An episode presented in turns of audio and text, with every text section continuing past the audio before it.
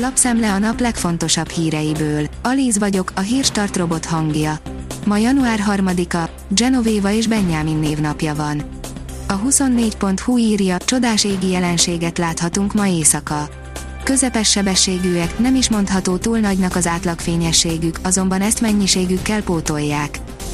A Netflixhez fordult az ukrán miniszter, mert sértő módon ábrázoltak egy kievi nőt, írja a 444.hu. Az Emily Imperis ukrán karakterének nincs stílusérzéke, attól retteg, hogy kiutasítják az országból, és még a boltból is lop. Újabb független hírportál szűnik meg a kínai fennhatóság alatt álló Hongkongban, írja a Telex. A Citizen News azt írta, nem tudják már félelemtől mentesen megvalósítani céljaikat, az újságírók biztonsága az elsődleges. Figyeljünk a ragadozó atkákra, írja a Magyar Mezőgazdaság.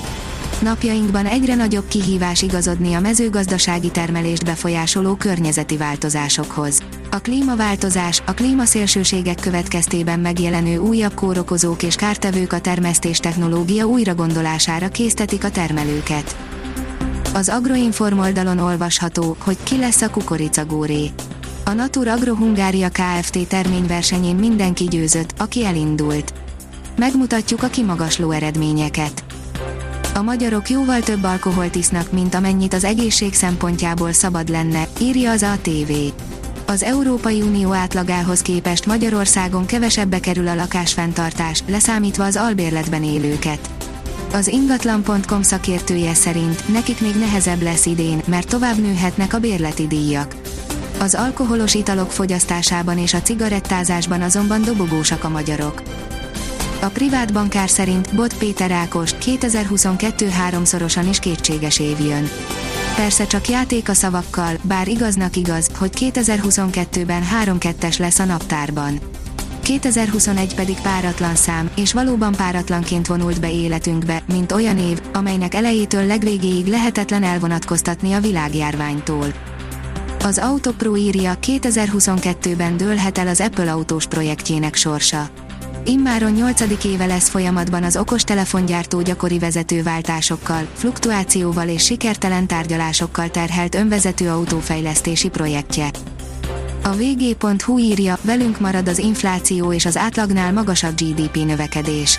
Tovább emelkedhetnek 2022-ben a jegybanki kamatok, az infláció ugyanis várhatóan csak kismértékben lassul, marad a belső kereslet és 5% körül nő a GDP, ezt várják a végének nyilatkozó elemzők.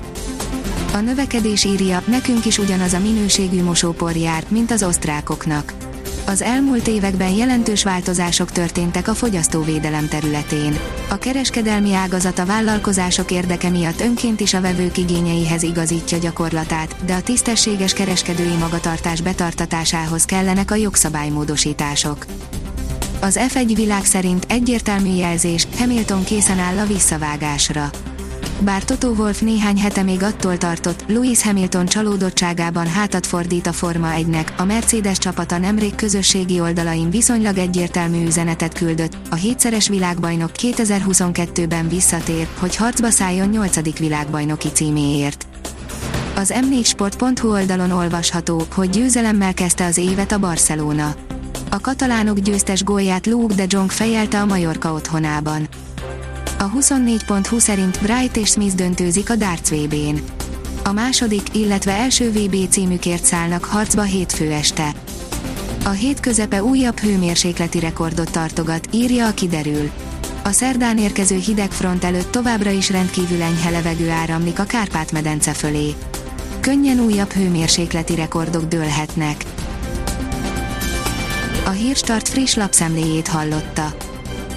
Ha még több hírt szeretne hallani, kérjük, látogassa meg a podcast.hírstart.hu oldalunkat, vagy keressen minket a Spotify csatornánkon.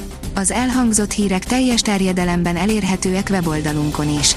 Ha weboldalunkon hallgat minket, az egyel korábbi adás lejátszása automatikusan elindul. Beállíthatja, hogy az összes korábbi adás, vagy csak az aktuális tematika hírei következzenek. Köszönjük, hogy minket hallgatott!